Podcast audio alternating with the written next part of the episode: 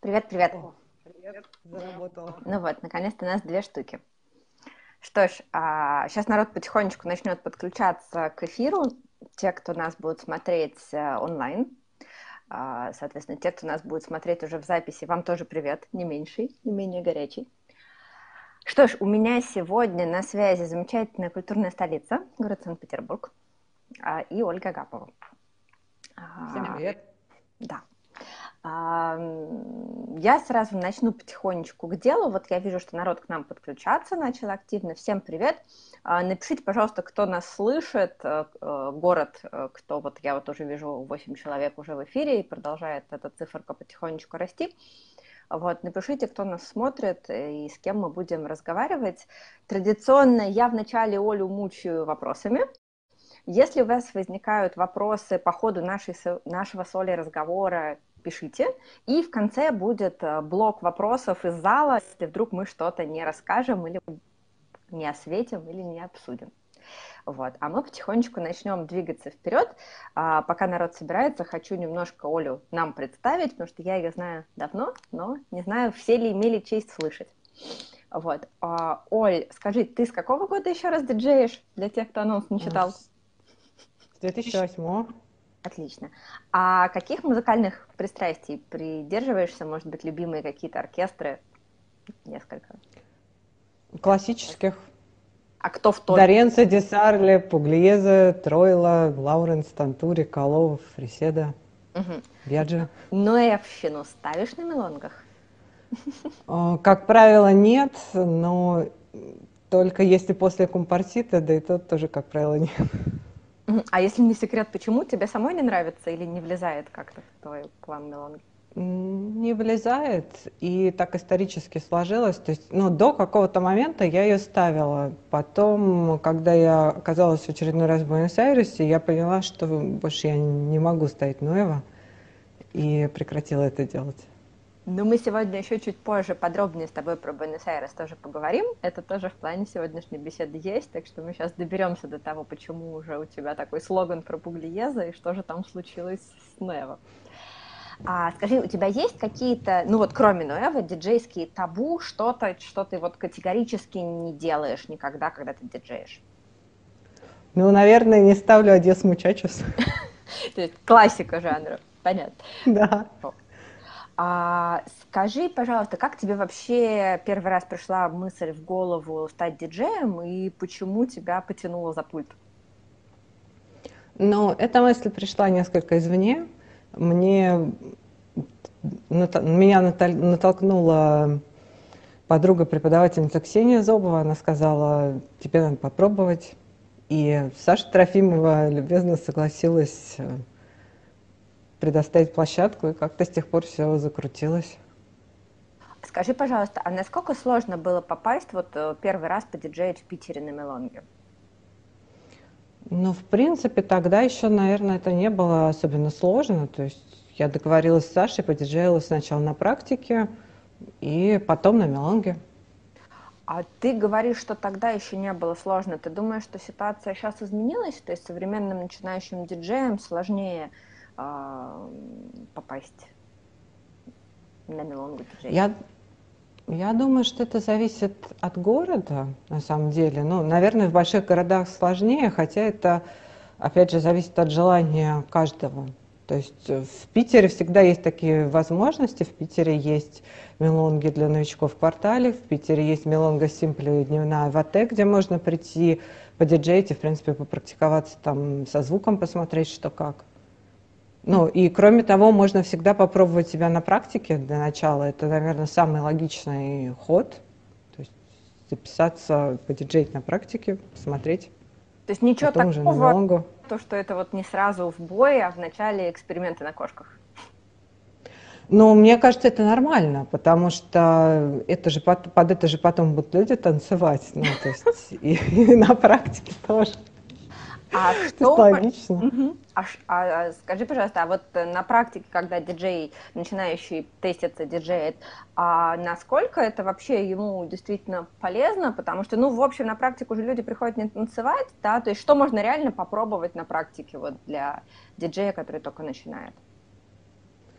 Но мне кажется, музыка, она в любом случае будет, э, ну, танцует все равно под музыку и практикуется тоже под музыку. То есть на практику люди приходят не только какие-то телодвижения обрабатывать, ну, отрабатывать, а сколько практиковаться, и все-таки музыка — это часть культуры. То есть, возможно, там будет не такая же структура, то есть там где-то, например, просят мелонги там укоротить или вальсы. Да, там да, или там не ставить, или ставить поменьше сетов, это возможно, но танды можно по-любому отработать и посмотреть, ну, ну послушать, посмотреть, как люди выходят, не выходят, самому нравится, не нравится, самому, опять же, под это потанцевать, потому что, когда сам танцуешь, понимаешь, оно хорошо идет или нет.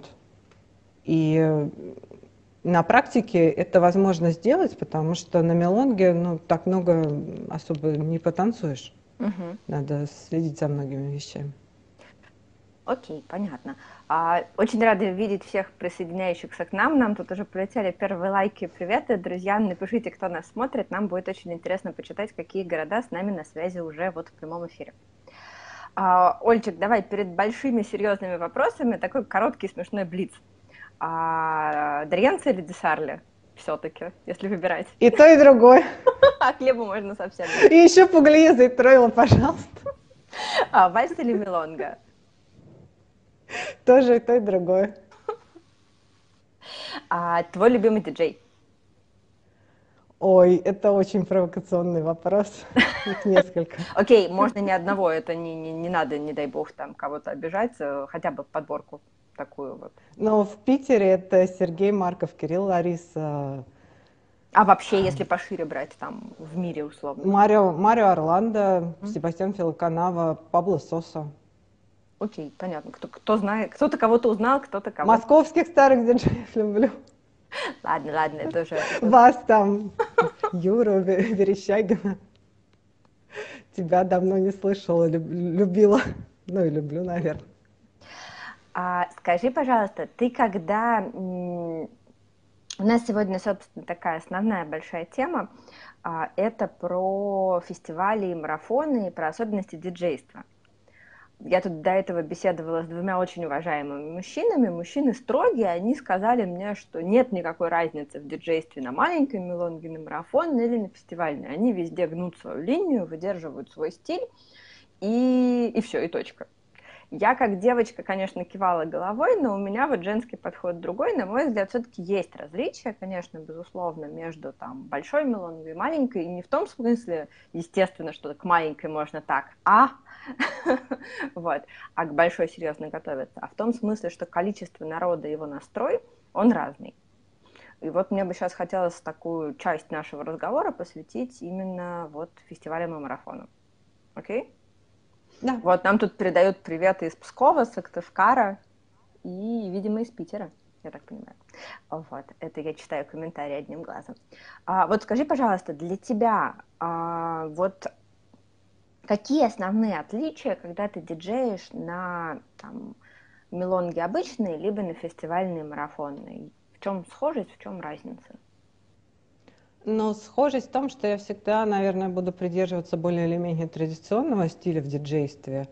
А разница будет для меня в том, как направить динамику, потому что разное напол... наполнение, ну, как бы разные люди приходят, и эм, разное время суток, разное количество народу, разные залы. То есть, ну, тут нужно понимать, что, например, мелонга, которая у нас еженедельно происходит, там ты знаешь всех людей, там ты примерно знаешь их музыкальные пристрастия, знаешь, кто придет, там можно посмотреть в голосовалке, знаешь, что они любят. Это один расклад. И тогда по времени гораздо проще сориентироваться, что когда ставить чтобы там кто-то не ушел, там не потанцевав пуглиезы или еще там что-то не случилось такое. Вот. На фестивале, например, там важно понимать, что будет выступление, будет шоу, то есть важно, э, чтобы люди разогрелись к этому шоу, и чтобы после шоу тоже настроение поддерживало, чтобы оно не просело. И гендерный баланс, опять же, другой. То есть, как правило, на фестивалях баланса, в отличие от марафонов, нет, или он, ну, в любом случае, он далек от идеального. И поэтому нужно ориентироваться и на это тоже. На марафонах, соответственно, нет выступлений, и, как правило, там люди, которые много ездят, которые часто ну, бывают на разных мероприятиях, которых, в общем-то, ничем не удивишь уже. И надо, чтобы они тоже захотели танцевать, хотя, возможно, многие из них в этой жизни уже повидали, наверное, все. И опять же, если мы берем фестиваль, то надо принимать во внимание, что там будут аргентинцы, и у них э, свои музыкальные вкусы, и они достаточно традиционные, как правило.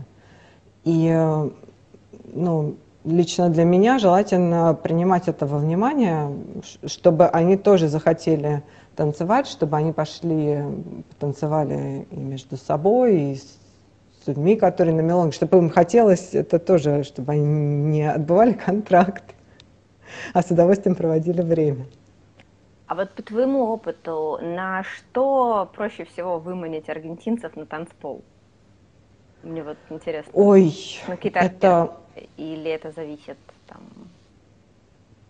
Ну, как правило, я, ну, вот если бываю на уроках, я смотрю, что они там ставят. Угу. Как правило, то, что они ставят на уроках, они это, в общем-то, любят.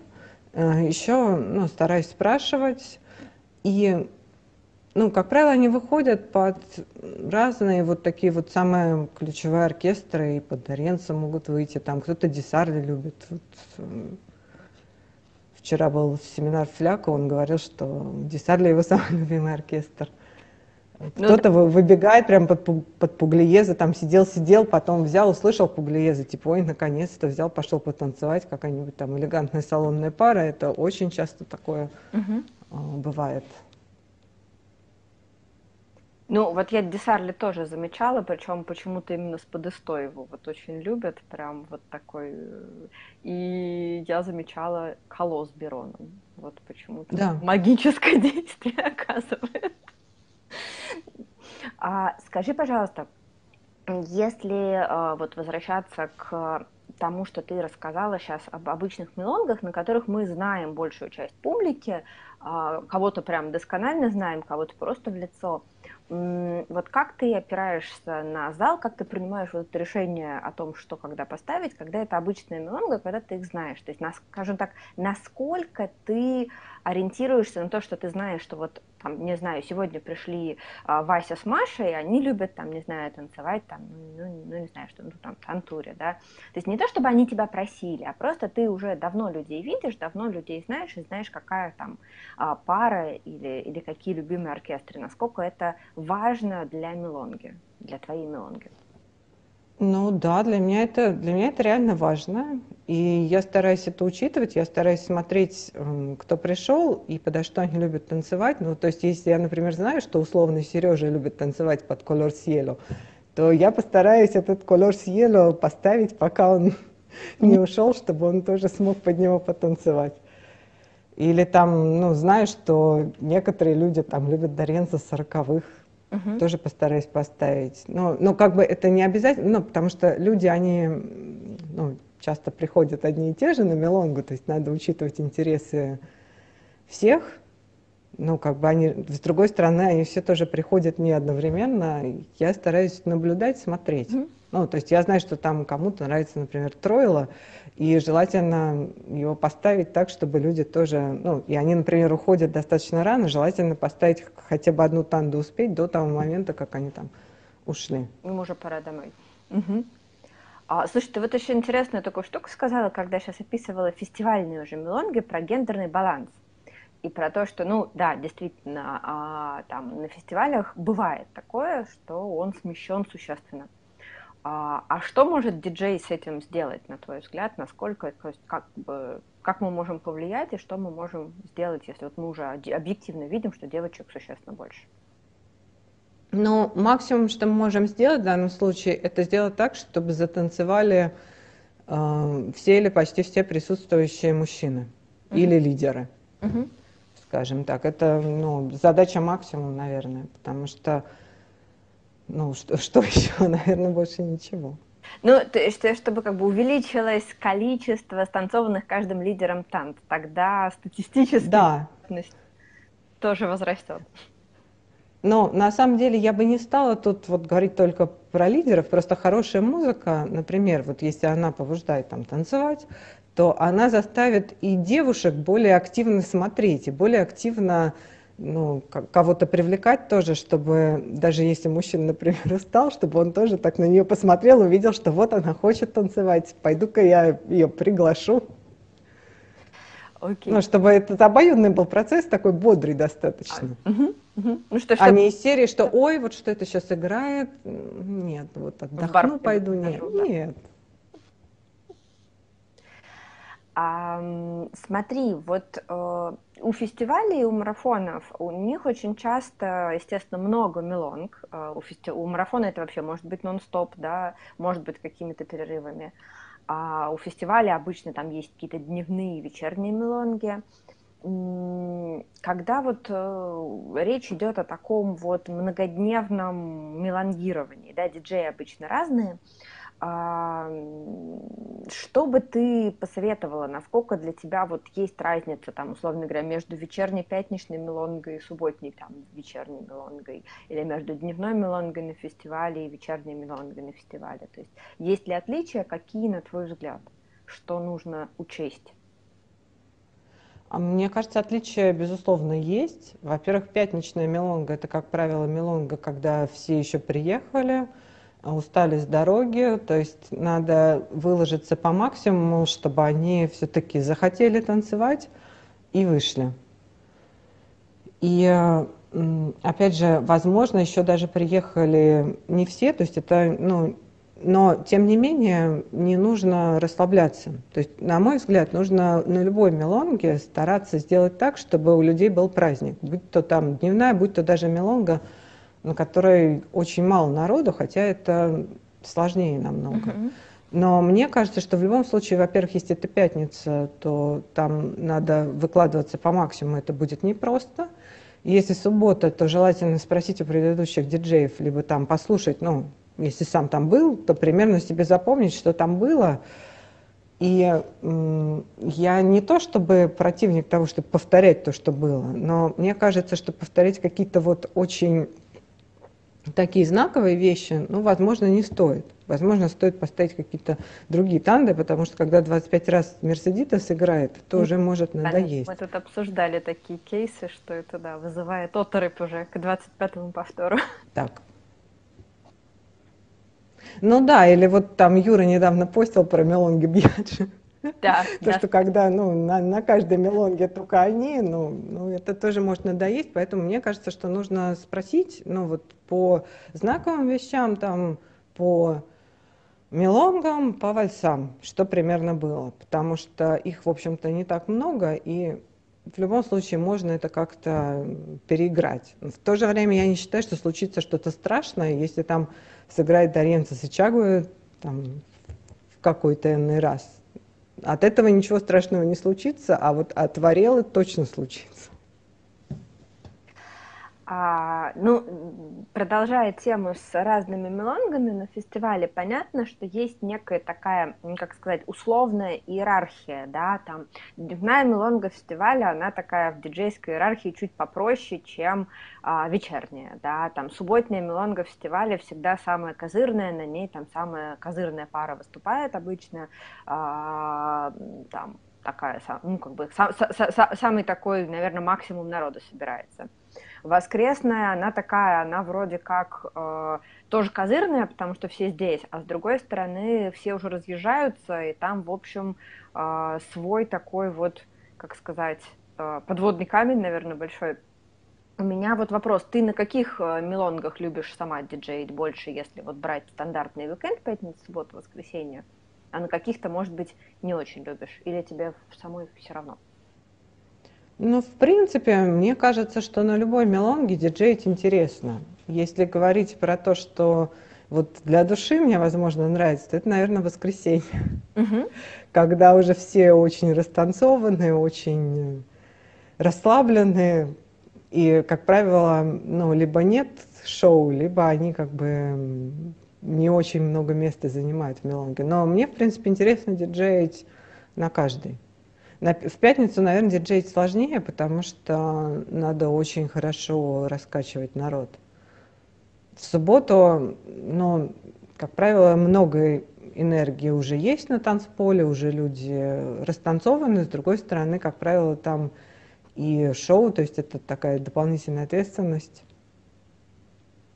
А на дневных мелонгах, вот если сравнивать диджейство дневных мелонг с вечерними, что нужно скорректировать, если тебя поставили диджеить на фесте днем? А мне кажется, надо смотреть, кто на дневной мелонге присутствует, потому что если дневная мелонга хорошо заполнена и там реально много народу, то, пожалуй, что от ночной она будет отличаться отсутствием шоу. Угу. Ну, кто-то считает, что надо ставить более расслабленную музыку, но мне кажется, что все равно нужно ну, давать достаточно драйва, чтобы люди могли потанцевать. То есть я буду придерживаться классического стиля в любом случае, но я буду смотреть, кто на танцполе, чтобы угу. им тоже приятно было проводить время. А, слушай, ну вот поскольку я точно совершенно знаю, что ты диджеешь на фестах не только в Питере и на марафонах, а как быть, когда ты приезжий гость, да, когда ты приезжаешь, когда это фестиваль там не в твоем родном городе, когда ты хотя бы можешь опереться на ту часть тусовки, которую ты знаешь, да, а когда это там фестиваль или, или марафон совсем с приезжей тусовкой, да, когда это люди, которых ты ну, в большинстве своем знаешь очень плохо или не знаешь совсем да, то есть на что ты смотришь, кроме, ну, вот какого-то естественного количественного показателя, сколько пар танцует, а, вообще, насколько ты запоминаешь, не знаю, там, что, то есть имеет ли смысл, например, запоминать, а, что люди танцуют, если вот, вот ты приезжий гость, и тебя это такое мероприятие, как бы, ну, вот раз в году, или на какие-то другие вещи стоит опираться? Ну, мне кажется, что в данном случае, конечно, здесь вникать в такие детали, кто любит колор Cielo, например, это уже достаточно сложно. Но, с другой стороны, мне кажется, всегда в любом случае есть какой-то костяк э, песен, композиций, которые э, все любят, которые все с удовольствием будут танцевать. И мне кажется, что ну, есть еще какие-то композиции, которые, например, модные, но это такой вопрос, как бы зависит очень сильно. То есть я бы, ну вот я обычно стараюсь опираться на классику, то есть я там, например, знаю, что Колоберон, там Даренца Ичагу или там Даренца Мауре, там Десалис Подесто, это вот всегда будут э, такие танды, которые, ну, под которые хочется выйти, мне, мне вот самой под них захочется выйти там хоть в 148 раз там на каждой мелонге, ну или там тантуре с кампасом. То есть, мне кажется, это то есть есть такой, какие-то такой подход. универсальные истории, которые на самом деле не будут зависеть там сильно от, допустим, локации, да, то есть это будет там, не знаю, неважно, где мы играем, в Москве, Питере, там, не знаю, во Львове или, или в Одессе, или там вообще в Европе где-нибудь.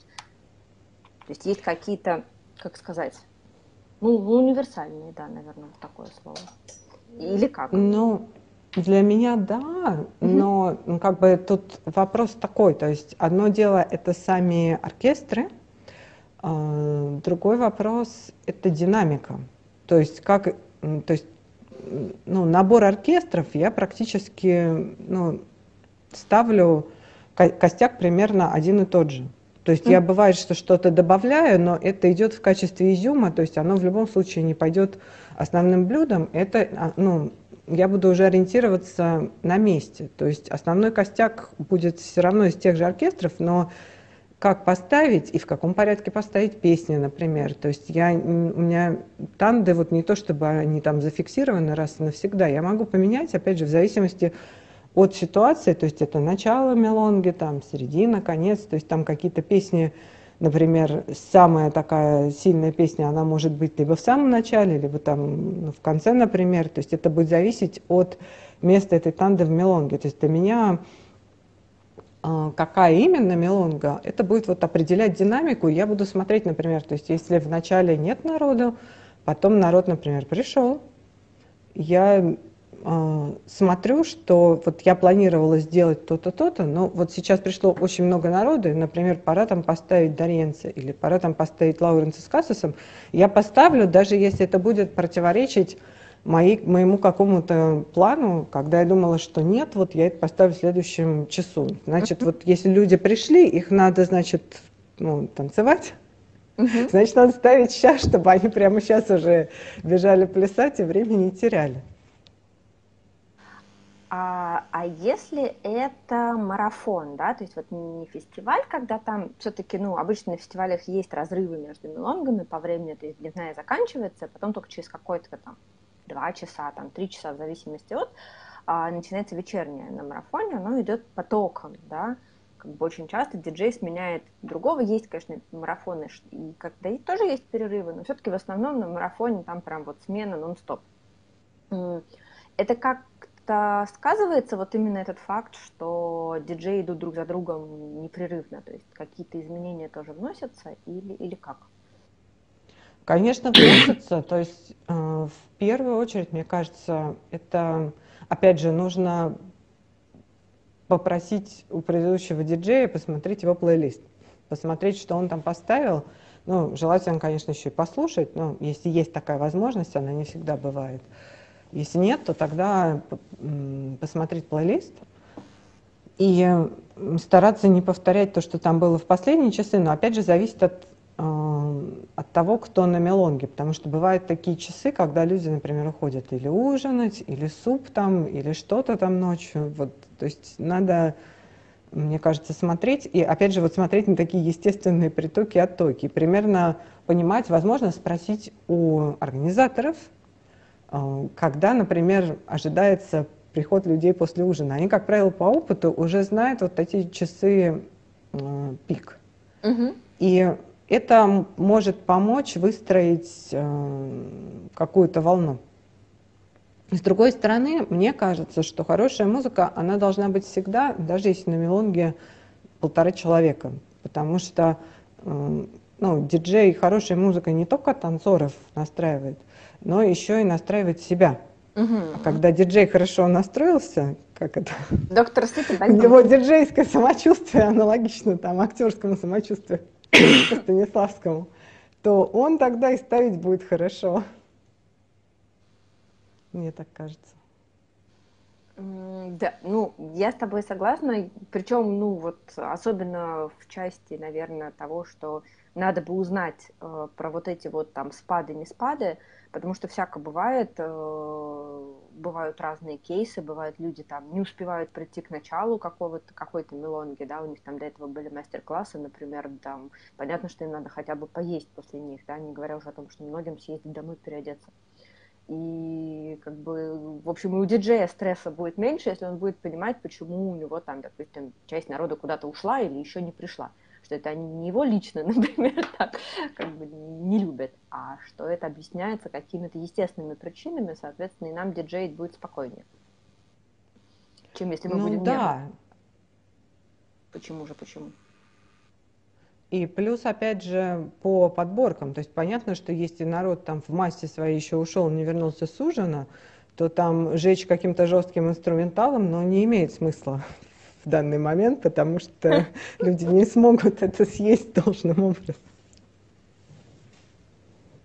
Слушай, а на марафоне у тебя есть какие-то любимые части, которые вот тебе более комфортно всего диджеить? А, и если есть, то какие и почему? На марафоне я больше всего, наверное, люблю воскресенье. Тоже, да? Угу. Ну вот если брать, например, например, питерский марафон, то я диджейл все время на последней мелонге, которая еще была и открытая. Наверное, вот это вот мое любимое. Но, в принципе, опять же, это зависит.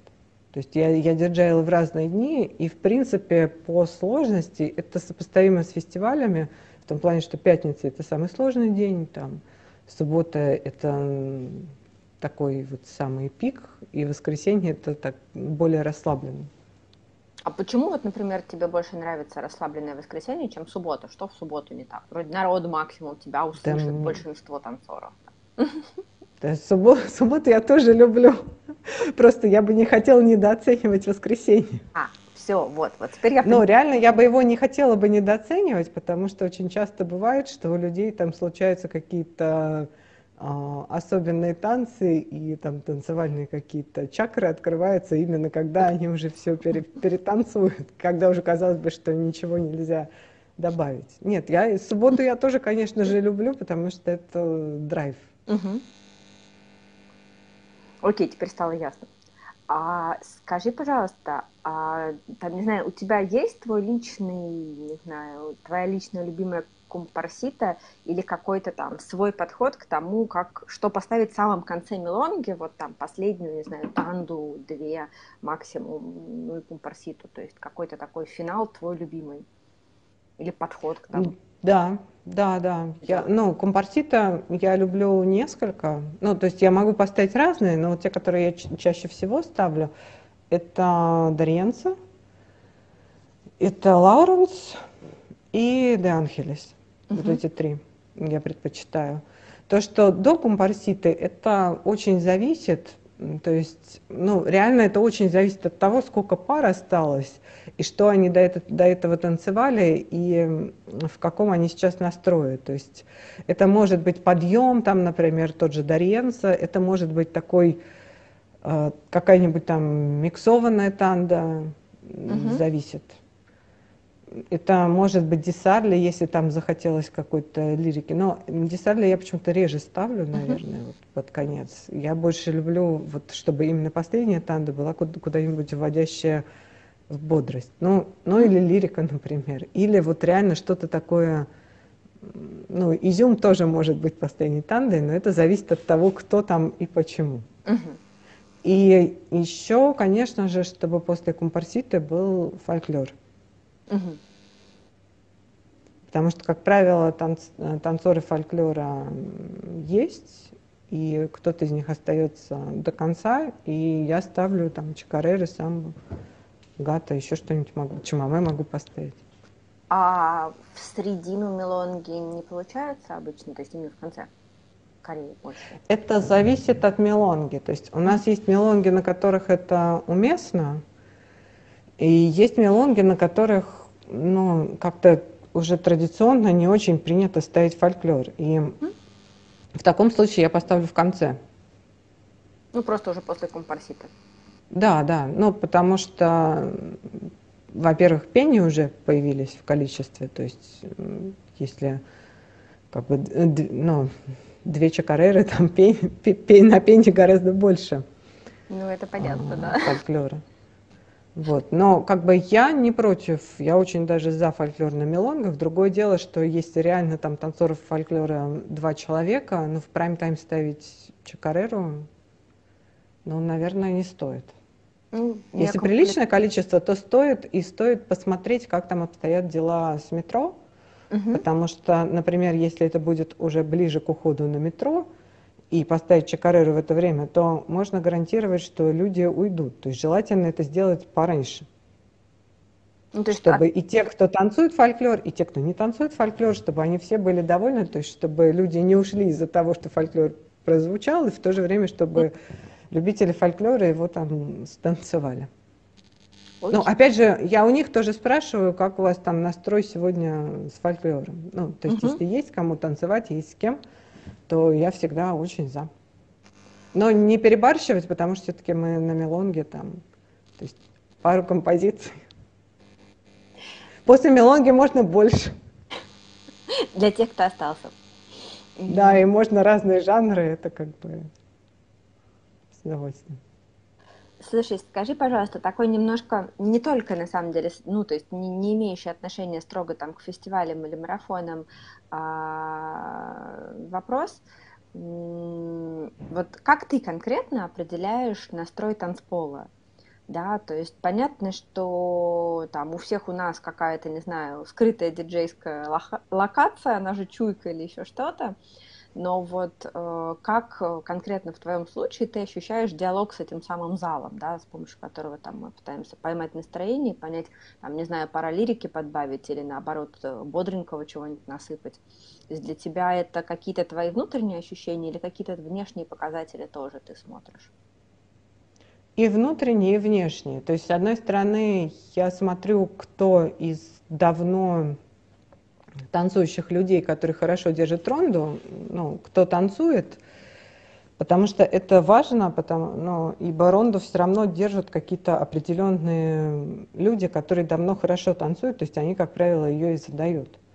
И я смотрю, как бы, ну, то есть если я вижу, что эти люди давно не выходили, то что-то явно здесь не так. Ну, я не хочу недооценивать э, новичков, но, как правило, это работает, ну, вот мне так кажется, что именно в таком порядке. Uh-huh. Вот. И второе – это ориентация, собственно, на свое ощущение. То есть это вопрос, подо что бы я сейчас сама вышла танцевать.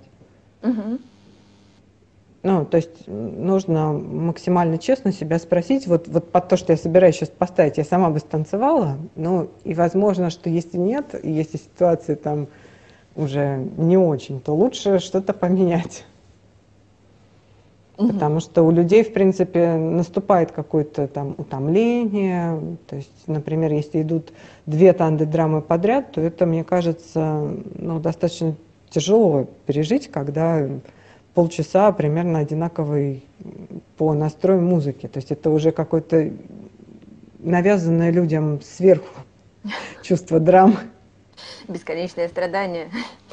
Ну да, или опять же, если, например, идут слишком много ритма там подряд, это тоже может воспринять. Ну, мне кажется, что любое настроение, когда идет слишком долго подряд, либо там с очень небольшим перерывом. Особенно это касается, например, там поздней музыки. То есть, на мой взгляд, ее вообще лучше две танды подряд 50-х, например, не ставить, потому что она очень утомляет, и ну, одну станцевал, уже выложился, уже на вторую думаешь, нет, пожалуй, отдохну. Вот, ну, по крайней мере, если это тоже танго танго подряд, да, то есть еще миллион да, да. или там вальс танго еще попроще, а вот две танго подряд. Сложной драмы это надо быть упертым мелангерщиком, чтобы танцевать. Ну да, то есть там можно либо в лирику хотя бы уйти, либо что-то. Ну вот помягче сделать, чтобы была какая-то динамика. И опять же, ну, с вальсами, например, то есть если заунывный вальс, потом заунывная танго, ну, это тоже такой вопрос. Хоть вальс он и динамичнее, чем танго, но все равно же чувствуется настрой там оркестра. Это да. А, слушай, а вот если вернуться к разговору о марафонах, да, эм, есть такой момент, что, ну, народ же все равно на марафоны приезжает потанцевать, да, то есть условно говоря, что бы им ни поставить, народ будет плясать. Причем, ну, такое мнение есть не только про марафон, есть и про обычные мелонги. Иногда диджеи там грустно э, куря в углу между собой говорят, что ну да, ну, конечно, тут, в общем, я тут что-то пытаюсь, стараюсь придумать, а на самом деле людям там, ну, все равно люди приходят танцевать э, в первую очередь. И даже если там музыка будет, условно говоря, средняя или какая-то не, не идеальная, они все равно, ну, не разойдутся сразу, потому что просто они уже пришли, приехали, там, потратили деньги на вход, уже у них тут вот есть партнеры и партнерши, так далее. Вот. А с марафонами в этом смысле еще сильнее. То есть люди ехали из других стран, да, там зачастую далеко куда-то для того, чтобы поплясать. И понятно, что, в общем, это их основная цель. Нет ли такого вот ощущения, что танцорам э, пофиг, грубо выражаясь, и если бывает, то как ты с ним справляешься? А, нет, на марафонах такого ощущения, как правило, нет. Как правило, даже наоборот. У меня возникает ощущение порой, что люди все видели, слышали, и вообще их ничем не удивишь. И что вообще не факт, что они сейчас подо что-то там будут плясать.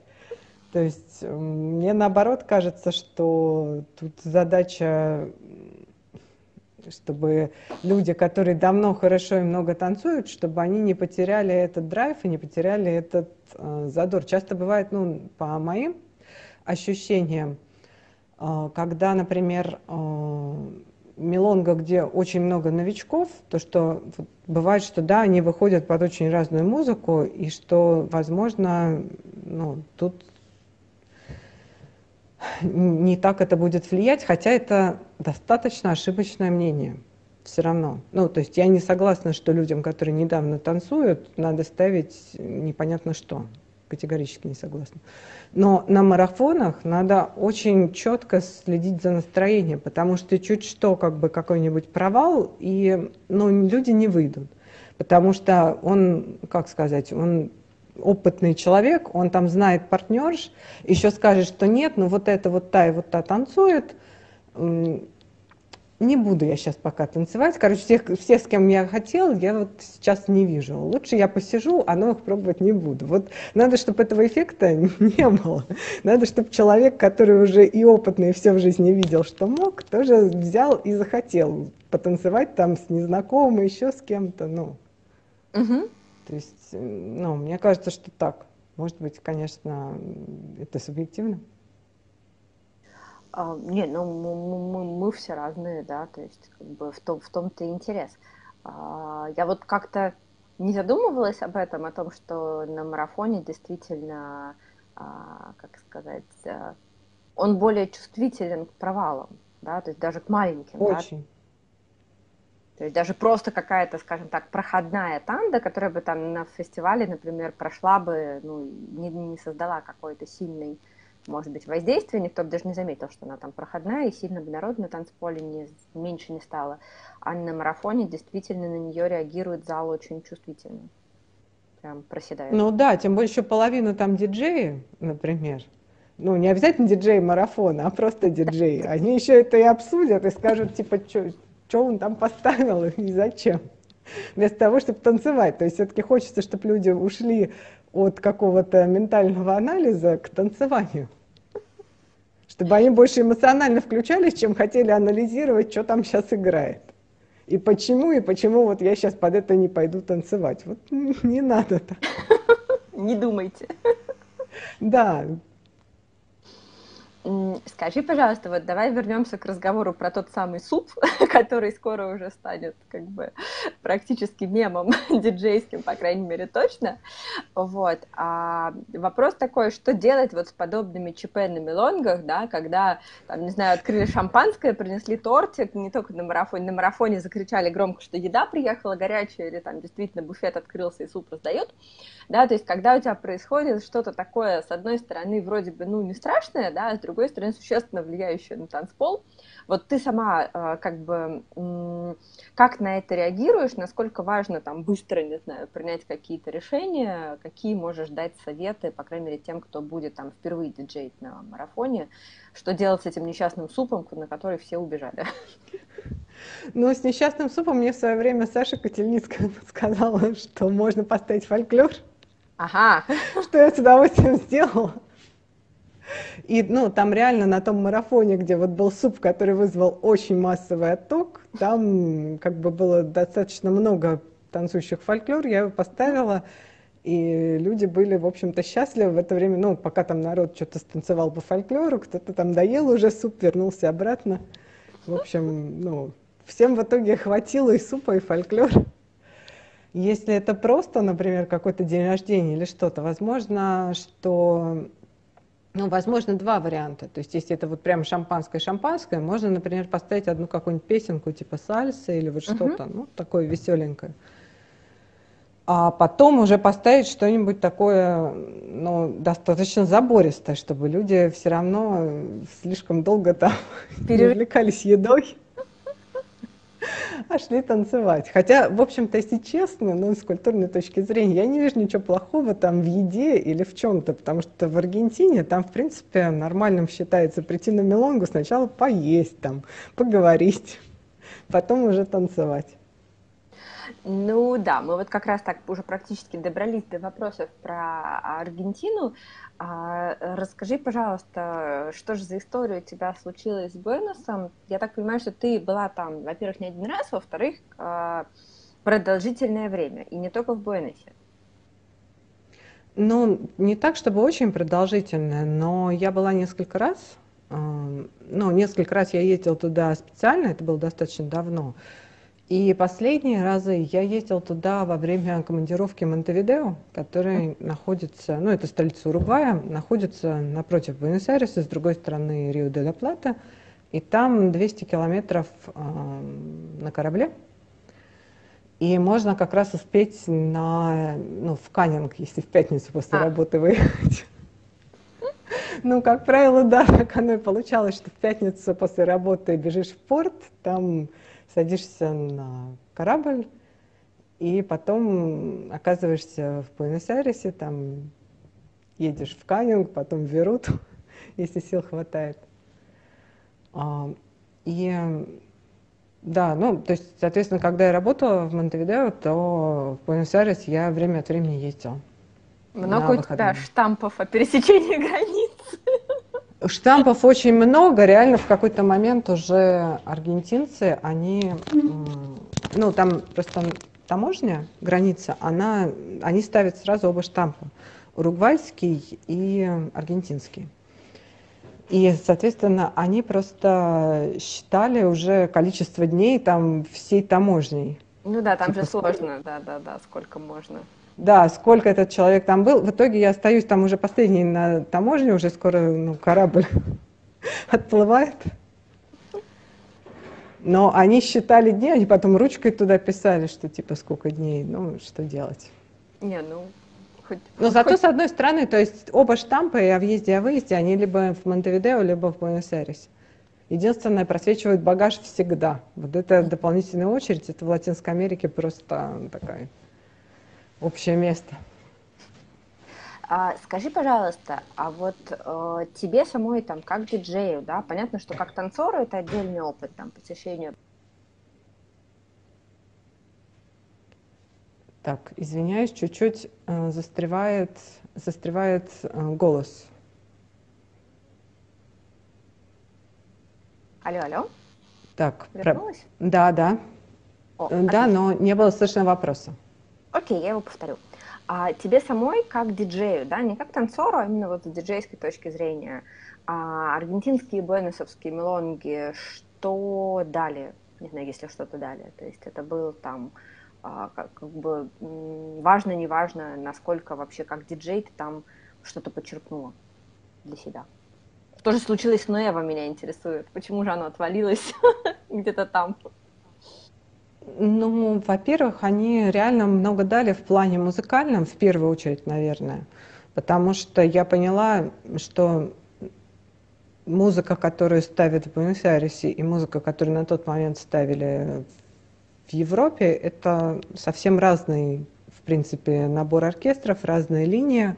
То есть в Буэнос-Айресе нет такого увлечения, например, гвардии Вьехой, как в Европе на тот момент была. И там, в принципе, акцент вот на оркестрах там Дисарли, Тройло, Пуглиезе, э, ну, Доренцо, понятное дело, там Тантури, Кало. Э, вот. И, э, наверное, вот это ощущение традиции, ощущение, когда видишь людей, которые танцуют танго, возможно, там десятилетиями, и когда видишь, как они танцуют, то становится более понятным выбор музыки.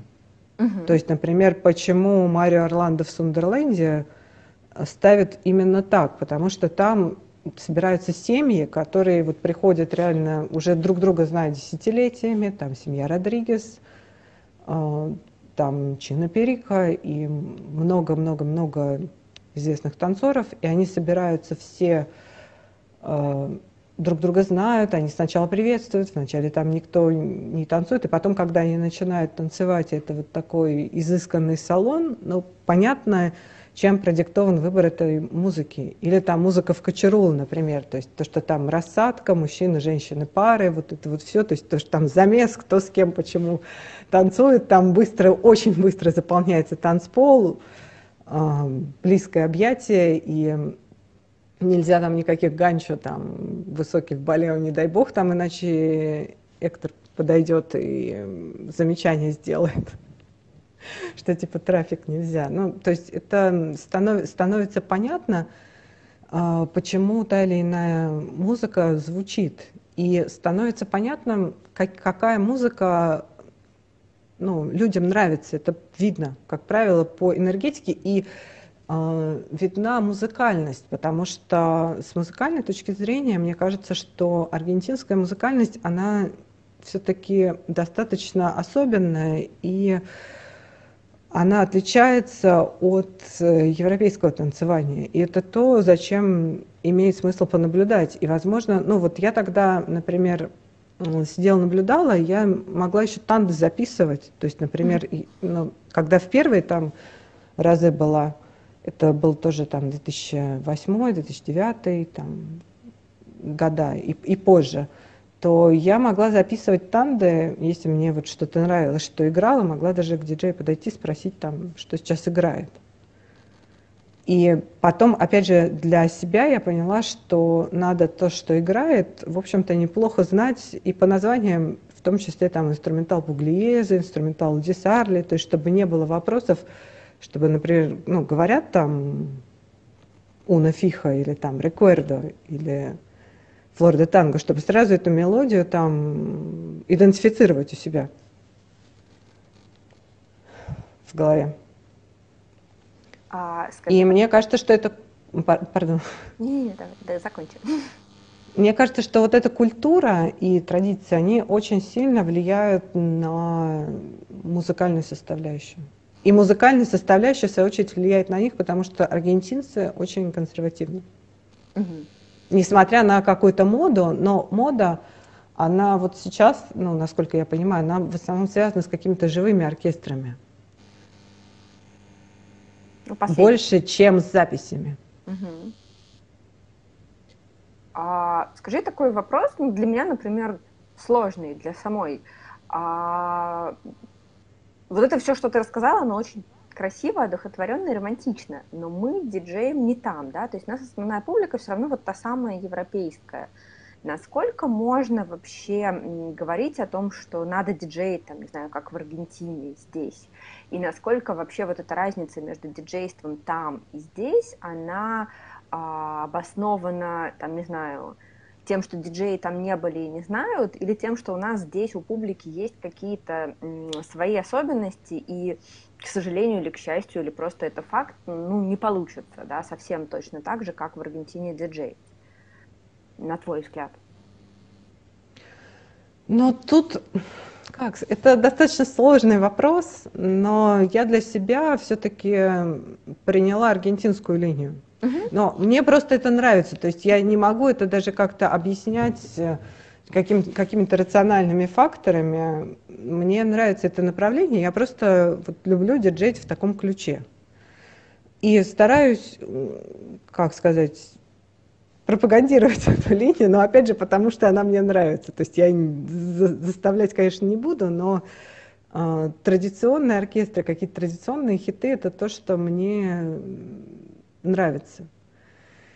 Это, конечно, по-другому, возможно, на это смотреть, будучи в Европе, но мне кажется, что даже несмотря на то, что европейское танцевание – отличается от аргентинского, все равно ну, есть какая-то суть танго, которая связана с музыкой, и которая и европейцу, и аргентинцу может быть близкой через традиционную музыку.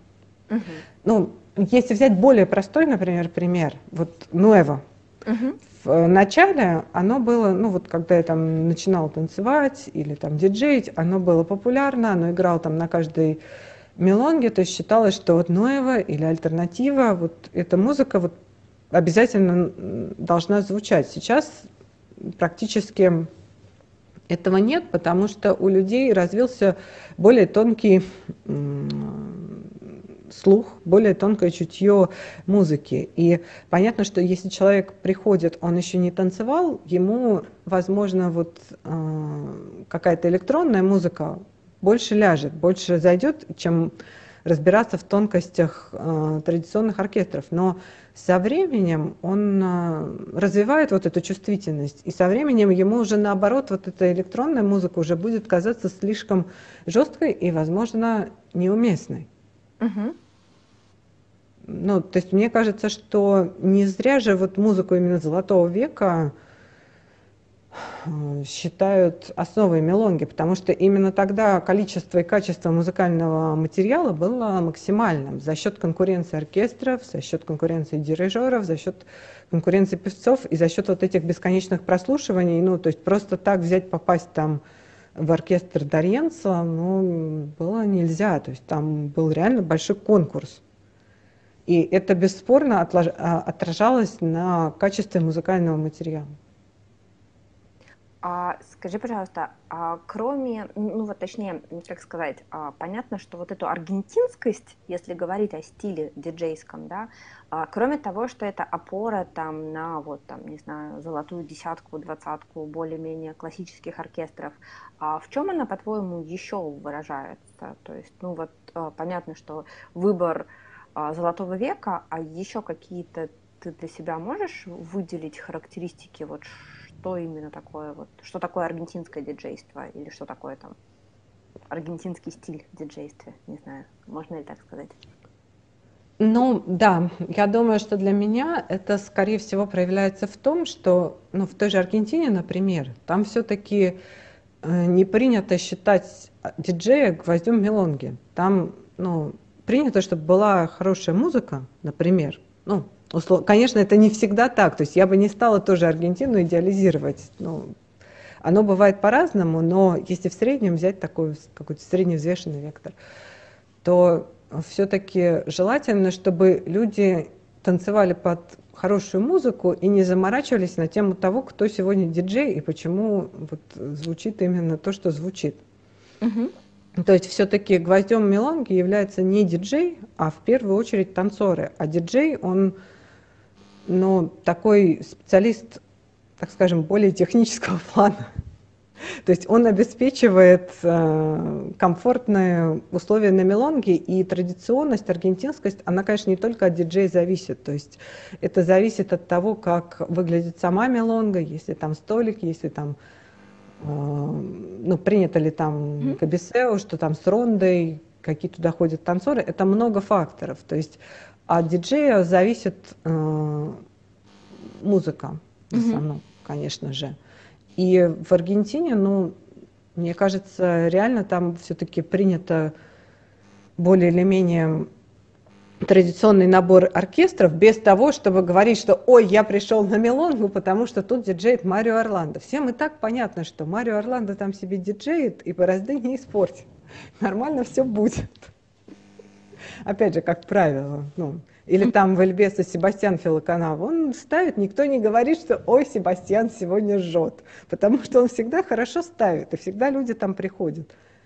Или Лусе Пласаола, тоже вот никто не говорит, что я вот иду сегодня на Луси, все говорят, я иду потанцевать в Эльбеса. Ну, и мне кажется, что это то, к чему, в общем-то, было бы неплохо стремиться, чтобы угу. такой среднестатистический уровень был неплохой, а кто там диджеет, это уже ну, реально не самый главный вопрос в идеале. Угу. Слушай, а есть разница между мелонгами в Буэносе и в Монтевидео, там, в плане музы- музыки именно, не знаю, или каких-то особенностей? Или в целом они похожи? Они не, не, не то чтобы похожи, просто в Монтевидео, ну, это достаточно маленький город, uh-huh. потому что во всем Уругвае живет чуть больше трех миллионов человек. Uh-huh. И там немного мелонг, но вот есть мелонги, которые уже там держатся десятилетиями, типа там Ховентанга, например. Как правило, там э, хорошо с музыкой на мелонгах Монтевидео. А, из особенностей там ставят уругвайские оркестры. Mm. То есть Доната Рачьяти, как правило, очень часто там звучит. Там. А, и еще в Монтевидео есть э, диджей, который мне очень нравится. Ну, он не только в Монтевидео, он как бы живет в Мальдонадо и в Монтевидео устраивает э, мелонги фратерналь а, раз а, в три месяца примерно. То есть это такой, такой праздник, и он, у него свой диджейский особенный стиль. А, он не выключает куртины, и куртины у него, как правило, все танцевабельные. И уругвайцы, они очень любят танцевать, они выбегают танцевать подо все. То есть он ставил в куртинах сальсу, рок-н-ролл, фольклор, там, бачату, все что угодно, кондомы даже ставил. То есть люди выскакивали под это танцевать, и для него концепция, это Пабло Соса, и для него концепция мелонги, то, что вот это праздник, и то, что люди должны получить удовольствие. Это совершенно невероятные, конечно, ощущения, но при этом понятно, что люди в основном танцуют вот все эти другие ритмы. Угу. Но это танцоры все-таки должны быть соответствующие, как бы те, кто просто умеет это делать, потому что далеко не всегда. Уругвайцы и, в принципе, мне кажется, латиноамериканцы, они любят потанцевать. Много танцуют. То есть, возможно, они не будут это делать супер хорошо, но пританцовывать, так скажем, они будут. Даже в Кочарула там ставят танду Чакарер, хотя, в общем-то, Кочарула это ну, достаточно такое место, такое чинное. Угу. То есть, ну, говорить, что ой, пайзанские там пляски, нет, они ставят чакареру, они чинно спляшут там свои четыре инструментальные чакарерки, сядут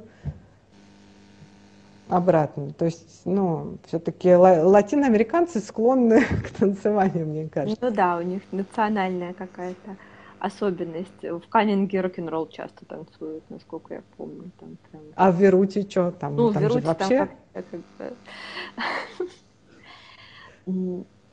Слушай, скажи, пожалуйста, вот эм, ты сказала, что сейчас вот мы когда обсуждали, что диджей, ну вот его, скажем так, а, поле, да, на котором он оказывает влияние, это музыка, да, там есть еще другие факторы на мелодии, на которые диджей не, там, ну, не может физически там а, оказать влияние.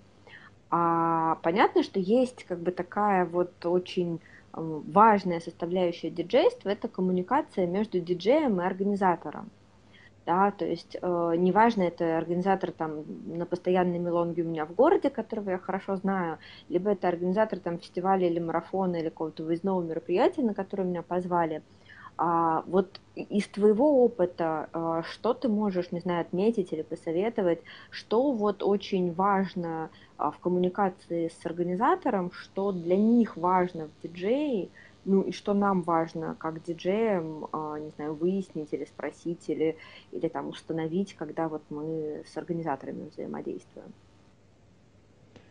Ну, если говорить уже непосредственно про диджейство, имеет смысл уточнить по поводу своего сета какие-то технические аспекты, то есть понять, когда саундчек, uh-huh. и ну, желательно попросить там, чтобы помогли с этим саундчеком, потому что, возможно, организатор уже знает какие-то особенности того или иного зала, и он подскажет, где там что убрать, чтобы оно более, ну или добавить, чтобы оно более оптимально звучало.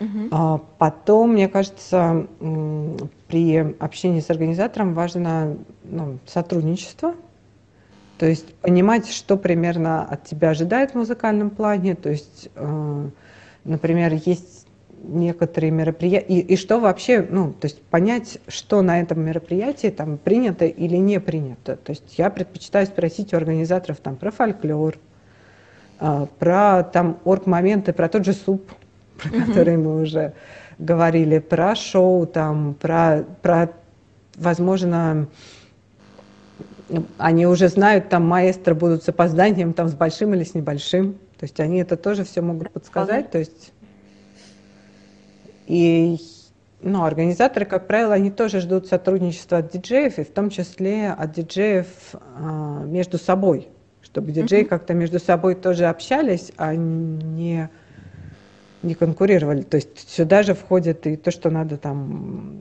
спросить, что было там до вас, mm-hmm. например. Слушай, а если брать э, такой момент, как бы, ну вот не уже взаимодействие, ну вот то, что мы сейчас с тобой обсудили, это коммуникация такая рабочая, организаторская, да, а если на какой-то более ранней стадии, когда там тебя только куда-то зовут, да, или спрашивают, что вот там, Оля, а можете ли вы к нам приехать, там, не знаю, подиджеить на какой-то фестиваль или марафон, а, вот, так скажем, на ранних стадиях знакомства, да, что, на твой взгляд, не знаю, а, организаторам важно в диджее, за что они нас там выбирают или не выбирают, на что они смотрят, а, какие-то, может быть, я не знаю, ну, кроме, понятно, что там с музыкой и с отзывами все понятно, да, то есть там э, просто очень часто задают вопрос, э, как, как сказать, почему одни диджеев зовут, а других нет, да, как бы, или там меньше, или вот, то вот э, из твоего опыта какие-то, может быть, качества диджея, они э, более важны для организатора, на которые люди реально смотрят. Ну... В том ну, которые нас не знают, да, то есть которым нас посоветовал там кто-то.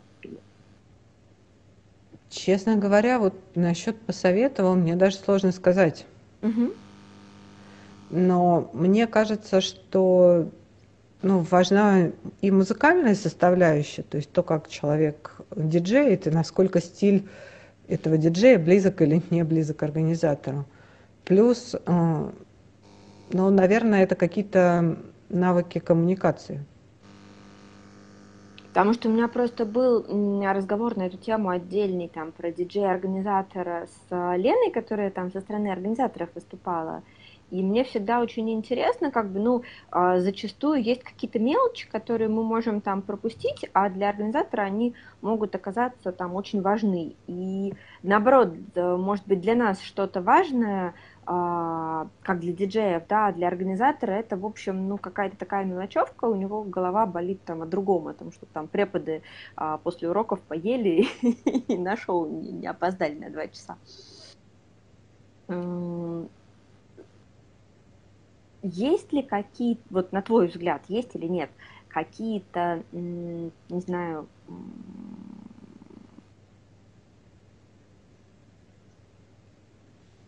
свойства или качества диджея, да, которые для организатора особенно важны вот, из твоего опыта взаимодействия там, с разными людьми, которые мероприятия организуют?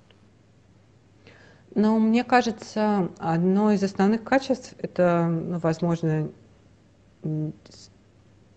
умение спокойно коммуницировать, ну, потому mm-hmm. что я знаю, что в иных случаях, например, некоторых э, хороших диджеев могут не позвать за то, что они могут казаться заносчивыми mm-hmm. или вот что-то в этом духе.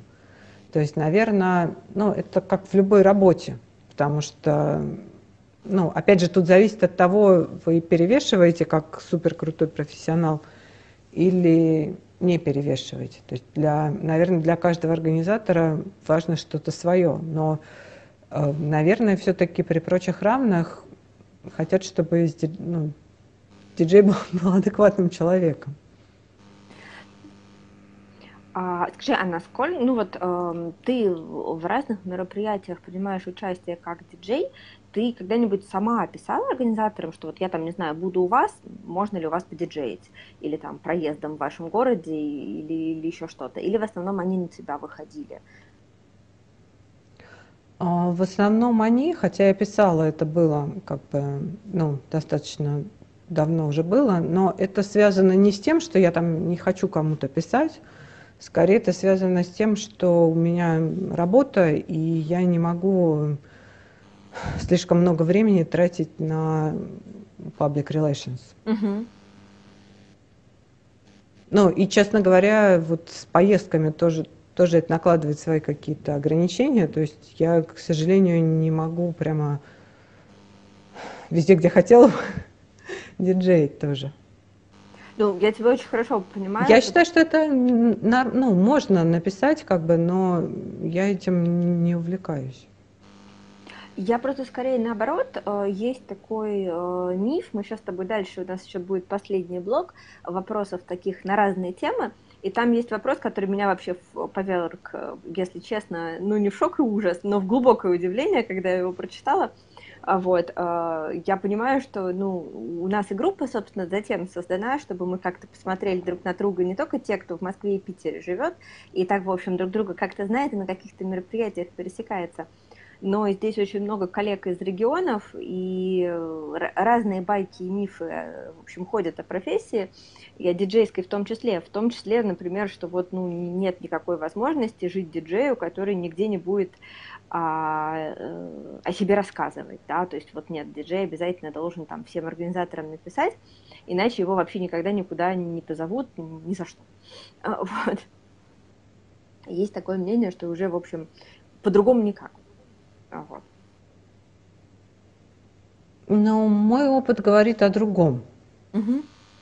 Но опять же тут, наверное, зависит, то есть смотря где, ну, где человек живет. То есть если человек, например, живет в каком-то не очень большом городе, возможно, что да, если он там куда-то поехал в другой город, ему имеет смысл написать, потому что про него ну, либо не знают, либо знают там мало народу. Потом, опять же, э, человек же не только вот живет в каком-то вакууме, он ездит на какие-то мероприятия, там, на те же на марафоны, на фестивали. Там он может тоже с кем-то пообщаться и как бы поговорить насчет диджейства. Некоторые организаторы, я знаю, они там смотрят плейлист, например. Mm-hmm. На мой взгляд, это вполне нормальная практика. Кто-то может попросить его порекомендовать, опять же, из своих друзей, там, диджеев, которых там знают. Mm-hmm.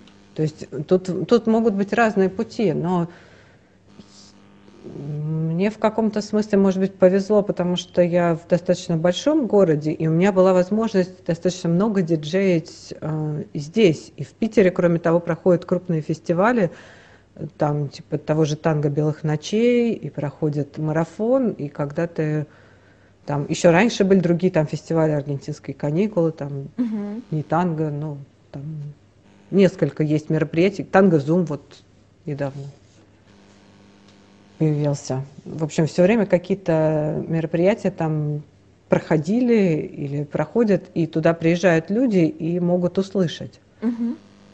То есть, э, ну, если человек из более маленького города, возможно, ему имеет смысл там и написать, и сказать, что вот я диджею. Естественно, возможно, его поставить сначала на не самую заполненную мелонгу, но если он там себя хорошо покажет, то его и дальше там будут звать, рекомендовать и скажут, что он хорошо ставит, у него там хороший плейлист и опыт появится. То есть, мне кажется, не стоит этим пренебрегать, потому что меня тоже на какие-то мероприятия там звали и на дневные мелонги тоже, которые были не самыми наполняемыми.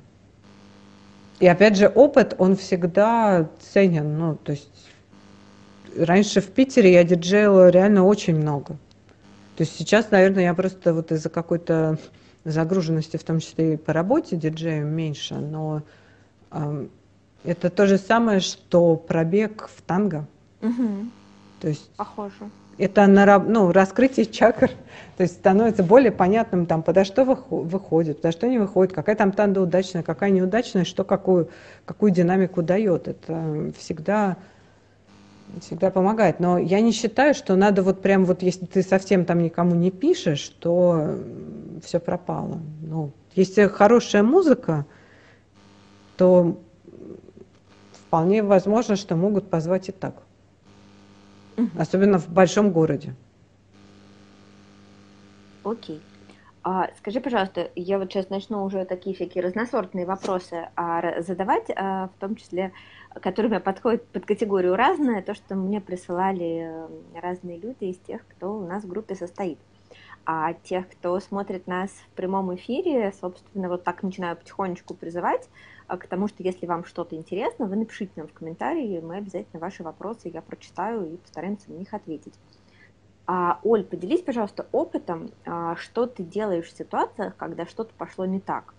Да, вот очень часто люди пишут, что их там захлестывает паника, хочется прям вот сейчас, немедленно, не знаю, закончить танду, поставить другую, потому что на это никто не вышли, или включить картину там, или не знаю, или вот, вот, э, вот как бы есть ли у тебя какой-то, не знаю, алгоритм, который вот из этого состояния все пропало, а, вызывается в памяти и начинает как-то работать в случае, если вот там, ну, всяко бывает? Ну да, но, как правило, этот алгоритм, он основан, основан на супер-мега-хитах. То есть, э, если реально что-то пошло не так, но у меня были, например, какие-то проблемы, ну вот то, что я сейчас могу вспомнить, какие-то проблемы технического там плана, то на автомате включается вот этот рефлекс, то, что надо ставить вот самые такие зажигательные танды, и народ выйдет. То есть ну, должен быть вот какой-то не знаю, записан хоть даже на бумажке, хоть где-то какая-то последовательность, которая ну, поможет. Если, например, никто не вышел под танду, ну, опять же, это зависит, на больших мелонгах это вряд ли будет. Если совсем-совсем никто не вышел, то после второй песни, мне кажется, уже надо ставить куртину. Угу. Ну, потому что зачем ставить вот Еще до две? конца? Да. И мне кажется, что так, но это, как правило, такая ситуация, она может возникнуть реально на маленьких мелонгах, где Ой, все уже друг другом перетанцевали, и, например, поставили мелонги, мелонги никто не пляшет. Ну, значит, надо свернуть. Но все-таки для людей мы диджеи ведь. Мгм. А вот э, у меня как раз, да, тут было уточнение к этому вопросу. Вот там, ну, всякое бывает, что вот там все было хорошо, вроде зал танцевал, а потом вот поставили какую-нибудь танду сложных мелонг, и на нее никто не вышел. Ну, не попали, да, то есть казалось, что вот народ достаточно растанцованный, а они ну, как бы не зашло. Да, то есть вот э, и мелонги сложные, и, в общем, мелонги и так у нас не особо народ пляшет. А еще когда сложные, бывает такое, что действительно не выходит никто, если мелонга небольшая, это вполне, да, вероятное событие. Но тут еще вопрос, зачем поставили эти сложные мелонги? Ну, как бы, они реально танцевабельные. Вот что хотел сказать автор, поставив эти мелонги? Ну, ему они Почему, нравятся. не, почему, увидев, что там ну, полтора человека, ну, вот, может поставить все-таки что-нибудь такое более танцевабельное? Ну, нравится, но есть, на самом деле, танго же музыка, она не вся состоит из танцевабельной музыки, там очень много, э, очень большой пласт, который можно послушать. Вот если взять Мгм. там радио танго до споркуатро, то там такой репертуар, например, очень интересный, который можно послушать с удовольствием, но танцевабельной музыки там, ну, процентов 25 может быть. Ну, 30, ну не знаю. В иные моменты там эфира доходит до 50, но все равно. То есть танго это очень богатый пласт культуры. Это не значит, что все это нужно вот прямо на мелонге применять.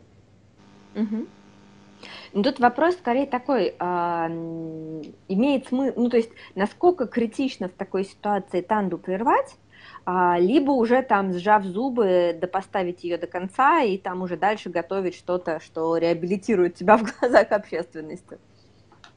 Желательно вообще, вот если, например, первая мелонга сложная, желательно найти какую-нибудь нормальную мелонгу вот, и поставить прям следующий. Вот реально нормальную, хорошую мелонгу, возможно, тех же лет.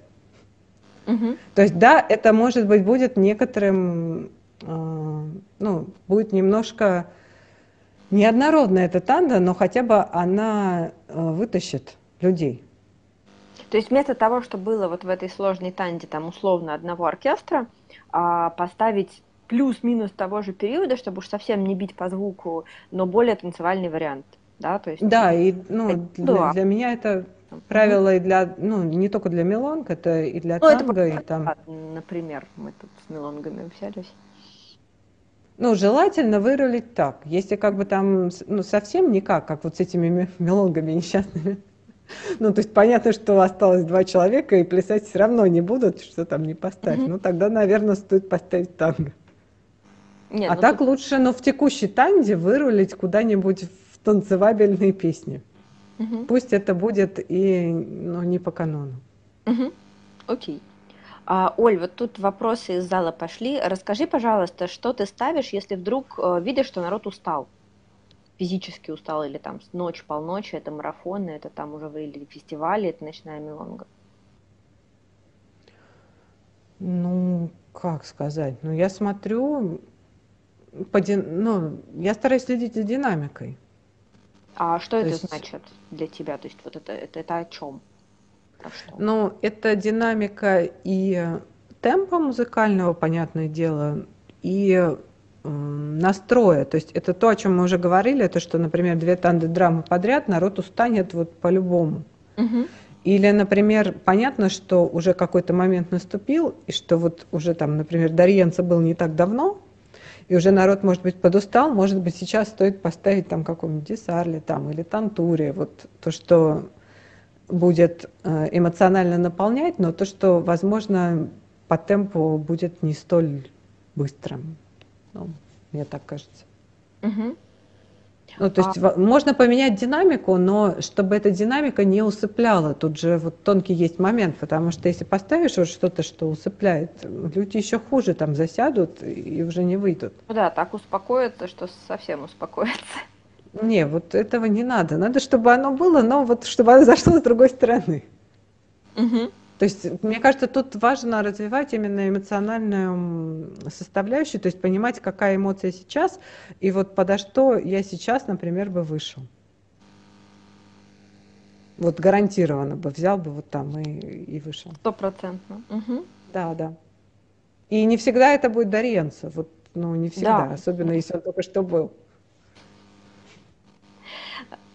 А как ты вообще относишься к повторам внутри одной мелонги твоей, то есть, э, там, не знаю, повторам композиции, например, в разных оркестрах?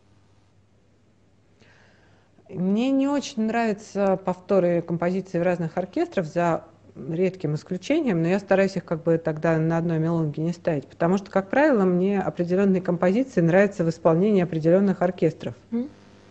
Ну, то есть, например, репер репертуар Тройла там в позднем Канара, ну вот это не мое, угу. например. То есть, и, естественно, слышать это еще в виде повтора я бы точно не хотела. Угу. Окей. Исключения есть, но их как бы мало достаточно. Ясно, хорошо. Оль, а, еще один вопрос. Оль, зачитываю, да, э, я слышала, что ты собираешь танды прямо во время диджейства. А, это мифы и легенды или действительность? Как ты успеваешь? А есть ли какой-то скелет или особенная танго, вокруг которого рождается, собственно, танго? А, как правило, да, то есть вот саму танду я ставлю прямо на мелонге, бывает, что на последней там песне или там за песню до конца, бывает даже, что во время куртины я меняю танду полностью. Угу. Но это зависит от владения музыкальным материалом. То есть это пришло только с опытом, потому что когда с опытом запоминаешь э, название композиции, там, в каком оркестре и ее примерную динамику, то это достаточно, ну, это вполне возможно сделать. Если, например, это какое что-то вот новое для меня, либо я по-новому что-то там увидела, там слушала, слушала и увидела, то я предпочту эту танду, конечно, записать э, угу. на бумажке последовательность. И еще не факт, что я ее поставлю именно так. То есть, возможно, на самой мелонге я ее э, переиграю. И, как правило, ну вот да, бывает, что, например, я хочу поставить какую-то определенную песню, я тогда подгоню под нее все остальные. Угу. Ну, опять же, если брать тот же пример с Color Cielo, там я пойму, я сделаю танду там под нее. Угу. А, скажи, пожалуйста, а технически, ну, вот я, например, помню, у меня было примерно таким образом. Я вначале а, там использовала параллельную отслушку, и так, как раз в тот период я много диджеяла. Потом в какой-то момент я уже, да, действительно приходит вот это узнавание музыки по названию, она там играет в голове, либо, не знаю, это по-разному, наверное, у разных людей. Вот, и тогда уже, в общем, можно даже параллельно не отслушиваться, просто, да, она как-то включается там, и вспоминаешь, пойдет она сюда или нет. А технически вот у тебя, э, понятно, что какие-то танды ты вот так собираешь по, ну, по памяти, наверное, можно назвать это. А, есть какие-то заготовленные при этом танды, которые там, допустим, уже какое-то время назад собрались, и ты их там используешь? Или все танды, они собираются вот в процессе? Но бывает, что я их повторяю просто потому, что какая-то последовательность хорошо идет, но я ее могу повторить неосознанно. Угу.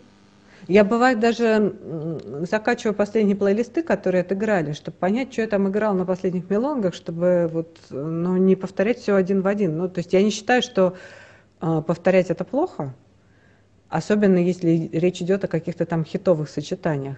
Но можно же варьировать, то есть не обязательно танда там должна быть как-то вот прибита гвоздями навечно. Но есть какие-то сложные случаи, которые, с одной стороны, их желательно вот поставить с какой-то динамикой, там сложные какие-то оркестры. С другой стороны, опять же, часто это повторять, ну, я не буду, потому что uh-huh. мне самой это надоест. Uh-huh. Но это вот именно какие-нибудь там сложные вещи, то есть это не касается такого репертуара, типа там Десарлис Подесто или что-то. Но там реально это возможно уже, мне кажется, что с опытом вполне возможно варьировать, тем более, что, например, вот первая песня, в зависимости от места на мелонге, она может быть либо самой сильной, как в начале мелонги, где, например, у меня задача вытащить всех на танцпол. Там сто процентов, вот, ну, скорее всего, вот одна из самых первых, ну, одна из самых сильных песен, а вот первая. А когда, например, ближе к концу, там уже самая-самая сильная песня, она может быть уже ближе к концу, чтобы усилить эффект для людей, которые вышли. Но это не значит, что первая песня должна быть никакая. Нет, я считаю, что вообще никаких песен желательно избегать. Понимаю тебя хорошо. А скажи, пожалуйста, вот, собственно, вопрос, который там, в моем топе на первом месте, от которого у меня там слегка упала диджейская челюсть, поэтому читать буду вот как, как написали, длинно и обстоятельно. А потом поговорим, что вообще с такой тенденцией можно делать, и что это вообще за беда такая. Мне, кстати, будет очень интересно у ребят, которые там не, не из Москвы, не из Питера, может быть, кто-то что-то такое слышал, потому что я, например, вот такую ситуацию услышала впервые. А вот что, собственно, человек у нас спрашивает. А, не знаю, как в Москве или других крупных а, танго-городах, а вот у нас в провинции активно муссируется идея, а, что если ты как диджей не вкладываешься материально, не покупаешь дорогую фонотеку чистых записей, если не покупаешь какие-то гаджеты, программы звукорежиссурские, там, специальную аппаратуру, а пользуешься там стандартным компьютером и, там, не знаю, MP3 коллекции – а, и аппаратурой, которая предоставляет площадка, то и статус у тебя, как у диджея, соответственно, падает в глазах в том числе и организаторов. Ну и шансы куда-то попасть, э, соответственно, сводятся к нулю. Вот. А, получается такая возрастающая, то есть не так важно, как э, то, как ты играешь на мелонге, а э, важно на чем. Такие ну, внешние понты.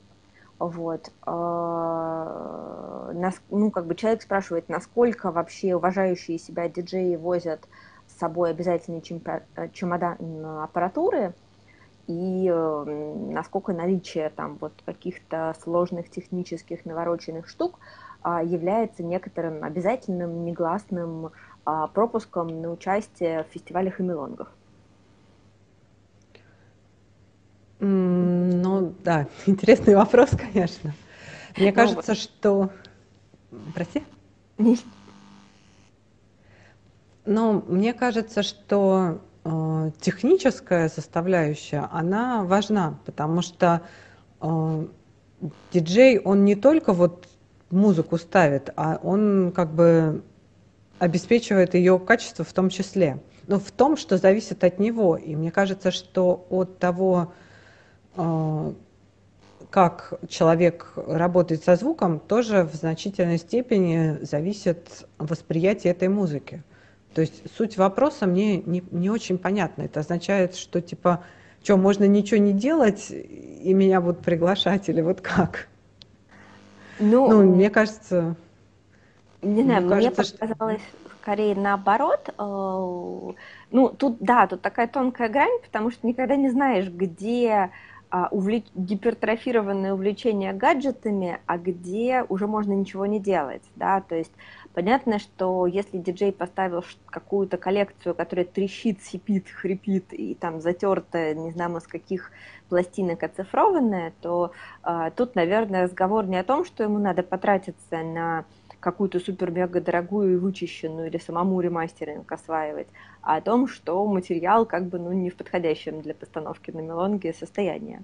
А если говорить о том, что у диджея должен быть там чемодан со своей дорогущей аппаратурой, ну вот я такого, если честно, никогда не слышала, нигде.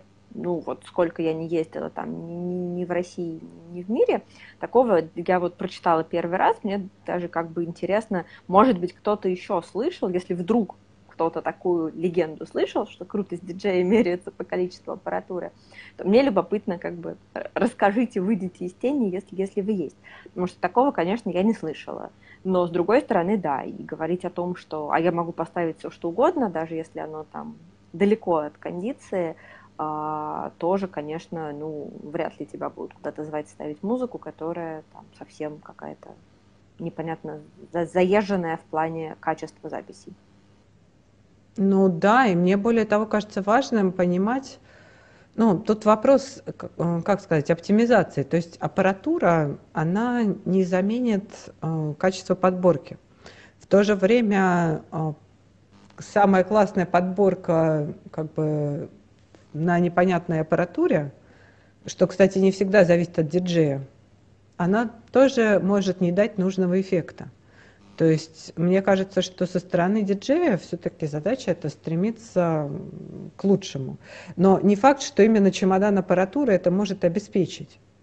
То есть, э, ну вот у нас, например, в Питере был на фестивале мастер-класс по звукорежиссуре.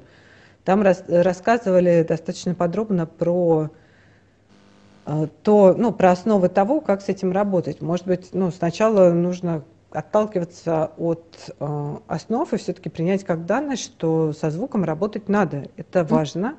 И это важно и с точки зрения ну, вот, диджею понимать, что и как, и на что он может повлиять именно со своей стороны, и чем регулировать на данной конкретной мелонге. Если он не понимает, можно там спросить у организатора, еще у кого-то, кто настраивал это оборудование. Э, со стороны организаторов, конечно, тоже важно, чтобы оборудование соответствовала залу и выдавала качество звука, потому что, ну, если у диджея будет все супер-пупер классно, там мега почищено, а колонки стоят не очень, но это не поможет. Но mm-hmm. диджей, в свою очередь, он должен тоже адекватно понимать, какие записи в каком зале как звучат. И, например, вот по опыту, там, те люди, с которыми я общаюсь, которые реально очень много там заморачиваются на качество записей, они ну, тоже имеет то мнение, то, что, например, вот эту запись я не буду ставить в этом зале, потому что она может прозвучать плохо, хотя песня, возможно, такая драйвовая, и, но просто понятно, что ты ее не вытянешь. Угу. Что там будет либо глухо слишком, либо будет шип. И, например, ну, то есть э, желательно все-таки стараться, ну, стремиться к качеству но понимать, что это качество не всегда достигается тем, что вы привезли чемодан аппаратуры, особенно если не совсем умеете с ней обращаться. Ну, ну да. То есть искать какой-то баланс, искать, ну, как бы, есть же, во-первых, люди, которые уже в этом разбираются, там, можно спросить у них, можно пообщаться там на тему того, из каких коллекций, какие песни там лучше, там много тонкостей. То есть какие-то песни в каких-то коллекциях, например, звучат лучше, вот есть те же там Эпока Деора, Доренца, но он, например, замедленный, то есть кому-то это не заходит. Там несколько секунд, но, например, вот мне эта разница чувствуется, и при определенных обстоятельствах я предпочту, например, ну, из старой, так скажем, база запись, чем вот эти. Но, но это касается не всех песен, то есть там реально надо отслушивать, и вообще в идеале, мне кажется, что у диджея должна быть своя какая-то коллекция, где лежит каждая копия песни, которую он ставит в лучшем качестве. Ну, вот я так делала и продолжаю делать, то есть если там что-то появляется, то я слушаю, понимаю, чем примерно разница, заменяю там какой-то более лучший файл, и эта работа, ну, мне кажется, это такая постоянная работа, и ее никогда нельзя прекратить. Ну, это просто невозможно, потому что все время что-то будет. Угу. И надо, как бы диджей, надо принимать во внимание, что, ну, техническая часть – это тоже часть его э, работы. Ну, нельзя играть на расстроенном инструменте и выдавать э, шедевр. Ну да, но просто для меня это скорее какая-то история про то, что это не напрямую, да, вопрос, коррелирующий к тому, сколько денег ты потратил на коллекцию а, или на аппаратуру, которой ты играешь, да. Это скорее вопрос твоего личного отношения, ну, там, не знаю, как это, рабочее место должно быть убрано, да, там. Да, да. Вот, и, соответственно, а если ты понимаешь, что у тебя компьютер, там, не знаю, старенький, подвисает и может в любой момент, не знаю, неожиданно начать перегружаться, то там носить такой ноутбук на мелонгу стрёмно, потому что он рано или поздно это сделает в самый неподходящий момент. Или если, например, там совсем-совсем неподходящая старенькая саунд-карточка, и она, ну, вообще выдает какой-то мышиный писк, там, непонятные звуки, не предназначенные там для проигрывания музыки, ну, совсем, да, то понятно, что тут хочешь не хочешь, надо купить там э, саунд-карту внешнюю, ну, потому что, ну, а что делать? Ну, вот не подходит твоя, как бы. И это не потому, что мода на гаджеты, а потому что, ну, вот факт биографии нашей такой, что вот надо. А с другой стороны, как бы можно увешаться гаджетами по самые уши, но они не спасут от, там, не знаю, не, не, не, не так подобранные с точки зрения там уже какой-то энергетики музыки. То есть для меня это обычно скорее про то, что это не вопрос про гаджеты и не вопрос про то, сколько ты потратил напрямую денег, это вопрос про то, сколько ты потратил внимания, наверное, да, и времени на, а, ну, это какое-то, не знаю, уважение к себе и к пользователям, да, должно... Ну, да, именно так. И вопрос усилий, ну, то есть усилия надо, конечно, прикладывать. Ну как без этого-то? Это как в любой области. Те или иные там, не знаю, финансовые, человеческие там, ну, опять же, если там в чем-то не разбираешься, в каких-то тонкостях звукорежиссуры, значит, надо, ну, либо там поискать в интернете, либо найти человека, который разбирается, там спросить. Но это часть э, жизни, часть работы. Как бы. Тут какие Ну, причем зачастую, да, зачастую, мне кажется, вопросы, связанные со звуком, они часто, э, скажем так, периодически они и здесь в группе у нас поднимались, и народ тоже спрашивает. А, понятно, что вряд ли надо вести разговор категорично о том, что вот взялся диджей, иди учись на звукорежиссера, да, это будет, наверное, какая-то такая неоправданная гипербола. И, а, ну, то есть хорошо, если тебе интересно, есть время и возможность, но не сказать, что это строго обязательно. А с другой стороны, заставлять зал там скрежетать зубами от того, что у тебя там верха уходят в какие-то какие-то неистовые визги, а, а ты не знаешь, как бы, что с этим сделать, особенно ну, это действительно зависит от зала. То есть ты можешь играть, играть, играть, и все было у тебя в порядке. А потом ты приходишь в какое-то место, где аппаратура настроена там не совсем под танго, допустим, да, не знаю, какой-нибудь клуб-кафе, где там непостоянная мелонга или что-то было до вас. И тут у тебя случается сюрприз, что твои знакомые тебе мелодии на этой выкрученной аппаратуре звучат а, неожиданно. Ну да, именно так. И в этой ситуации, в общем, неплохо бы понимать, э, что случилось э, и что с этим можно попробовать поделать. Ну да, и мне кажется, что это реально важно как бы понимать. И вот как нас на этих курсах учил очень такой харизматичный звукорежиссер, то что вы должны не бояться аппаратуры, и вы должны узнавать и понимать, как она работает. То есть не то, что ой, тут вот что-то страшное, какие-то кнопки, я вот не хочу с этим ничего иметь, я там в домике. Нет. Надо взять, понять, почему кнопки, почему она так звучит, может там что-то нажато там, или выкручено где-то басы в каком-то месте, и это дает нам ну, неправильный эффект. Надо там что-то добавить. Тем более, что ну, есть люди, как, как правило, которые это умеют делать, можно там спросить у них. В Питере я уже говорила, что вот у, у Саши Трофимовой там по воскресеньям дневная мелонга, там могут прийти люди попрактиковаться, в том числе и в работе с оборудованием. Угу, с пультом самим. Да, да. Бояться. Да, тем более там вот Маша Мисенко, она хорошо в этом разбирается, может подсказать. Ну, это в Питере, я не знаю, наверняка, я не верю, что в Москве нет таких людей. Ну, это вопрос был не из Москвы, это был э, действительно какого-то небольшого провинциального города, ну вот, в общем, отвеч... возвращаясь там к конкретной боли и проблеме автора, ну, я думаю, что тут надо отделить какую-то часть моды, которая действительно может возникнуть как-то локально в сообществе, например, мода на гаджеты, да, наверное, может возникнуть, от э, да. действительно важных каких-то моментов, э, то есть мода модой, и она может, да, заходить в какие-то крайности, безусловно, ну, поскольку это явление такое бесконтрольное зачастую. А с другой стороны, есть некий необходимый минимум, который диджей ну, обязан обеспечить, и тут уже без вариантов.